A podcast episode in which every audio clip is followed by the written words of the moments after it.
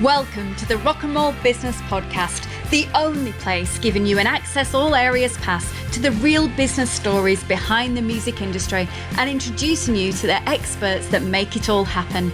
We'll be bringing you the exclusive stories from the biggest household names, along with helpful and inspiring insights to help your business get to number one. Hi, and welcome to the Rock and Roll Business Podcast. I'm your host, Kate Hardcastle, and we've come to the end of the first series. I'm so grateful to all of you all around the world for tuning in so far. It's been fascinating. I am so fortunate to be on this journey to discover the best of business out of one of the greatest industries of all time, the rock and roll music industry. I've spoken to the greats and we've still so much more to come. But whilst it was that time of year, I wanted to do a roundup of some of the very best of the conversations in terms of what I've learned and how much we've enjoyed the benefit of their experience. We're going to kick off with the one and only Randy Jackson. Yes, very famous as a celebrity TV judge, but obviously a star in his own right, brilliant musician, and producer of the greats Aretha Franklin, Whitney Houston, Mariah Carey, the list goes on.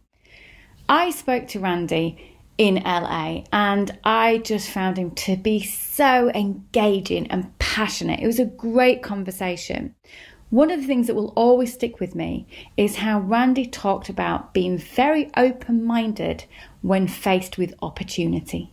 If I always did my best, somehow I'd get luckier and luckier and closer. Mm-hmm. And if I got better and better and better, more opportunities would open up. And always keep an open mind. Because just when you're looking at this thing to the left, maybe the thing to the right, to the far right, is what's going to really open up the next door. So be able to shift and swing and pivot right away. I call it following the tea leaves or follow the yellow brick road. For those of you that don't know about the tea leaves.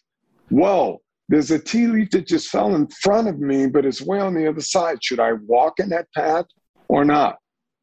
Because I believe there's a little predestiny to everyone's path and journey and career. So, but you still have to do the work.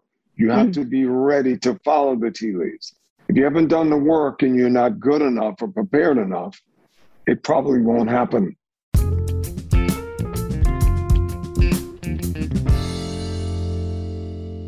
Shep Gordon is also known as Supermensch. He's incredibly beloved and respected in the industry by many, and he's famous for doing things in quite the maverick way. Indeed, Mike Myers, who created the film Supermensch about him, describes him as just one of the best people he knows. So I was really keen to speak to him, understand his learnings from his career, and actually what might he have changed thinking about the world in which we do business today. He is famously known for not having contracts in place, indeed, just doing deals on handshakes.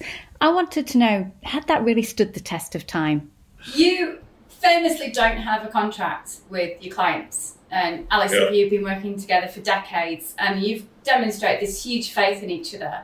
But I was wondering if you felt that kind of deal on handshakes, which we've heard about from other people in the industry, is that really realistic for the guy who's running a butcher's or a baker's right now, thinking, I just couldn't do that, I can operate that way? Is that unique to you guys, or do you think we should have more yeah, collaboration? You know, it's, a, it's a double edged sword. You know, as a 75 year old guy looking backwards, it's very noble. I was someone without children at the time. So I never really thought about generational wealth or what you could do, you know, with, with real money um, for generations. And the one difficult part of the handshake is that it's very hard to even ask for your revenues after you leave. So in a normal course of like managing Teddy Pendergrass with a signed contract, I would get a percentage of all his record sales. That's normal, and, you, and that lasts for life because you did the work at the same time he did. But because I never had contracts, I never got the overlapping flow of cash. So I would say when I look back, I would probably want that to be. I wouldn't need a contract, but I would want that to uh, to be important for, for my kids and for the you know for the family, and deserve. No, you know, no one ever said you can't have it. I just never felt comfortable even asking.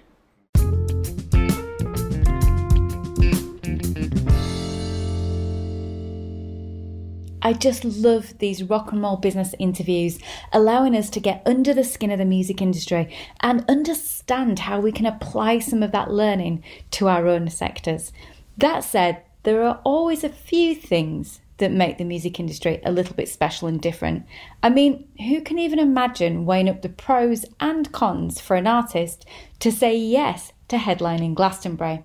Well, that's exactly the situation that Emma Banks of CAA found herself in when she was talking to the managers of Florence and the Machine about an opportunity presented by David Grohl falling off a stage. Our uh, good friend Dave Grohl managed to break his leg in Sweden.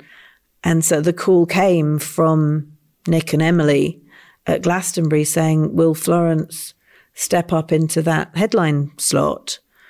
which was not, it's never an easy thing. And, and sometimes you don't want to step into a slot that has been vacated, particularly by the Foo Fighters, who yes. are mm. clearly mm. an enormous artist. I remember quite vividly standing in my garden. I mean, that put, it was probably only a month beforehand. I can't, it wasn't long, was it? Because he played, he, they were playing outdoors in Sweden when he fell off the stage. But I was standing in my garden talking to Mairead Hannah, who managed Florence at the time. And we were going through the pros and the cons and, you know, getting our thoughts together that they could then present to Florence. And Florence decided she wanted to do it and absolutely killed it. I mean, she was brilliant. And I think on the day, nobody probably even remembered that the Foo Fighters were supposed to mm, play, mm, yeah. which is the real sign, I think, of a, a truly talented artist. But we probably still we want to go back there and headline the pyramid stage when we haven't had to step in for somebody that's fallen off another stage.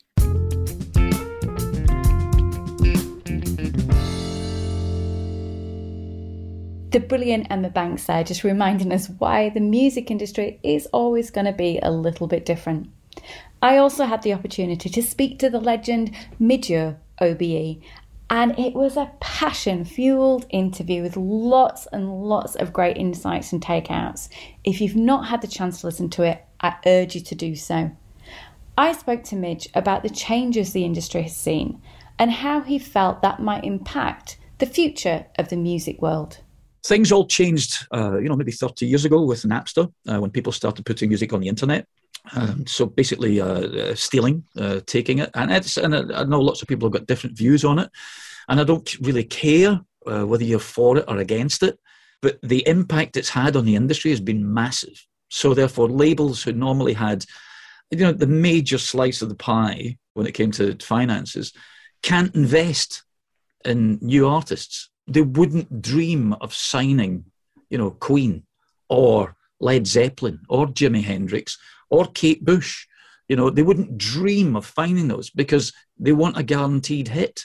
So they'll find an artist who's got a good voice or looks the part or they're the right age or they're the right sex or whatever it happens to be, and they put a team around them to make sure it's guaranteed success. And in the old days, they had enough money that they could sign 100 acts, and if three of them became successful, it paid for the 97 that weren't. But out of the 97 who weren't, they went on to change the face of music. You know, they're the ones who pushed the boundaries. They're the ones who crossed over the wall, who just did something magnificent that made us all think twice. You know, and that sort of stuff might never ever come back again. I'd like to think it will, but I kind of seriously doubt it. That doesn't mean that the talent isn't there talent, raw talent is there all the time, and people can exercise that talent. It's just that by throwing your latest thing up into the the the ether, uh, up into the internet, it's a bit like you know sending people to go and find a needle in a massive haystack. It's very very difficult. So we've got the talent still, but maybe the way it's been done is that the creativity's been strangled by it. Well, it's different. It's it's diversified now. Instead of you know, putting a band together where you get the best drummer you can get, the best bass player, and the best keyboard player you can get. Now you're looking for a drummer who's brilliant at social media. Now you're looking for a bass player who's really good at editing videos and making videos for you, or graphics, or or you know, a guitarist who's really good at producing the music, doing the technical aspects of it all. So you have to be multifaceted now which kind of suits me fine because I do all of those things. You do but that's not everyone's cup of tea. It's not everyone's thing, you know, to, to do that. You know, some people just want to be a great singer, um, and there isn't a space for them. So it's a it's a diversification of talents, and hopefully not um, a dilution of talents. You know, you can't be great at everything. You can't be good at everything, but you kind of have to be these days, and you have to put the hours in. You know, as you say, you know, uh, there's lots of uh, monetizing sites and stuff that, that artists use, and they'll do you know meet and greets uh, with artists. You know, you, you, go there and you pay fifty quid or whatever, and you go and get your photograph taken with the artist and something signed, and you go away with a laminate or whatever it happens to be. It's not necessarily about music. That's about you know fame and money and money. Yeah, it's, it's, money. it's, it's all about it's all about trying to generate income. The problem is if labels aren't signing acts, you can't turn around and go to the bank and say, I've got this great idea. You know, can you give me fifty thousand pounds so I can go and make an album? They'll show you the door. You know, yeah. it's just not going to happen.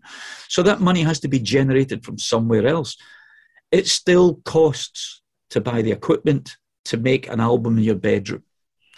And if you give that away, you're going to starve.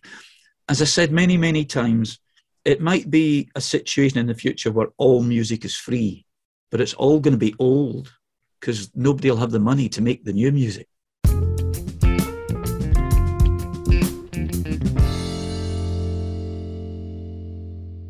Some really interesting thoughts from Midge there. I loved the time with him and I can't wait to see him perform live. And someone else I can't wait to see perform live is Luke Goss behind the drums when he's performing with Reunited Bros. But Luke has done so much more outside of the band. He is an acclaimed artist, he's a successful actor, and I really enjoyed our chat together in LA as we tried to understand what impact COVID had had on the music industry and how creatives can find better ways to express themselves in business. But the selection I've chosen from the interview is when Luke talks about his fans. Now, when this episode came out, I was overwhelmed by the way in which the Bros fans reached out, got in touch, and listened intently to the episode and then gave great feedback. To be accepted by Bros fans, to me, felt to be a really important stage because we want to be authentic in everything we do with rock and roll business. And it matters just as much to me that we get the messaging and the insights right for our business audience as we are respectful to our music fans and listeners. Please don't be shy when sending any feedback whatsoever. It really makes a difference. And we appreciate all of you taking the time to listen. And that's what it's all about, I think, being really grateful to people who take the time, just like Luke is so grateful to his fans. My brother and I are nostalgic with a band for some people is their band, you know. And I and I think it would be just really uh, it would be wrong of me, but it would be it would be a really disrespectful thing all round. And it would be I don't know what would make me do it. I've never I've never wanted to sell the band down the river, never would. But it's because of the fans. It's not just my band, it's the it's their band, you know. For us, it's the music, isn't it? You know that if you're on stage, you're doing your thing. What you're looking like outside is a wholly different, whole different experience. So it's all about the fans, really. It, it, it's in Matt's hands and my hands to disappoint them that way, and I, we're not going to do that. You're not going to disappoint. No. But have you have you felt a day in your fans' shoes? Do you have a? You mentioned Prince there, someone that you've sat in the front row for, and you know what that expectation is. Oh yeah, I mean U2. I love watching U2 live. I love um, the Stones. I love watching live. Uh, Prince. Lots of bands in my life. First ever band I played was De- saw was Depeche Mode, and they, you know, there they are. Um, and I think another great example, Depeche Mode has always given, haven't they? They, they? they, haven't ever. I can't imagine the face, the faces they would have if you suggested they ever departed from that that great integrity that they have. Yeah, I think that's what allows any career to stick around is integrity.